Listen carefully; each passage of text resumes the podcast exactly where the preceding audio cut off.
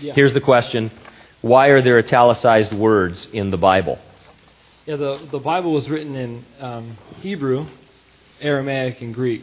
Hebrew, um, majority of all of the Old Testament. Um, there's parts of the book of Daniel that, were, that are actually written in Aramaic because that's what the Babylonians spoke, Chaldaic. And so um, we, I believe it's chapter 2, verse 4 onto um, chapter 7. Those chapters are in Aramaic. And then the New Testament was written in Greek. And so that's original language. Is when they translated over to English, there are some phrases that um, were a little bit difficult for them to translate over. So the translators took the liberty to um, add in words in order to express the thought.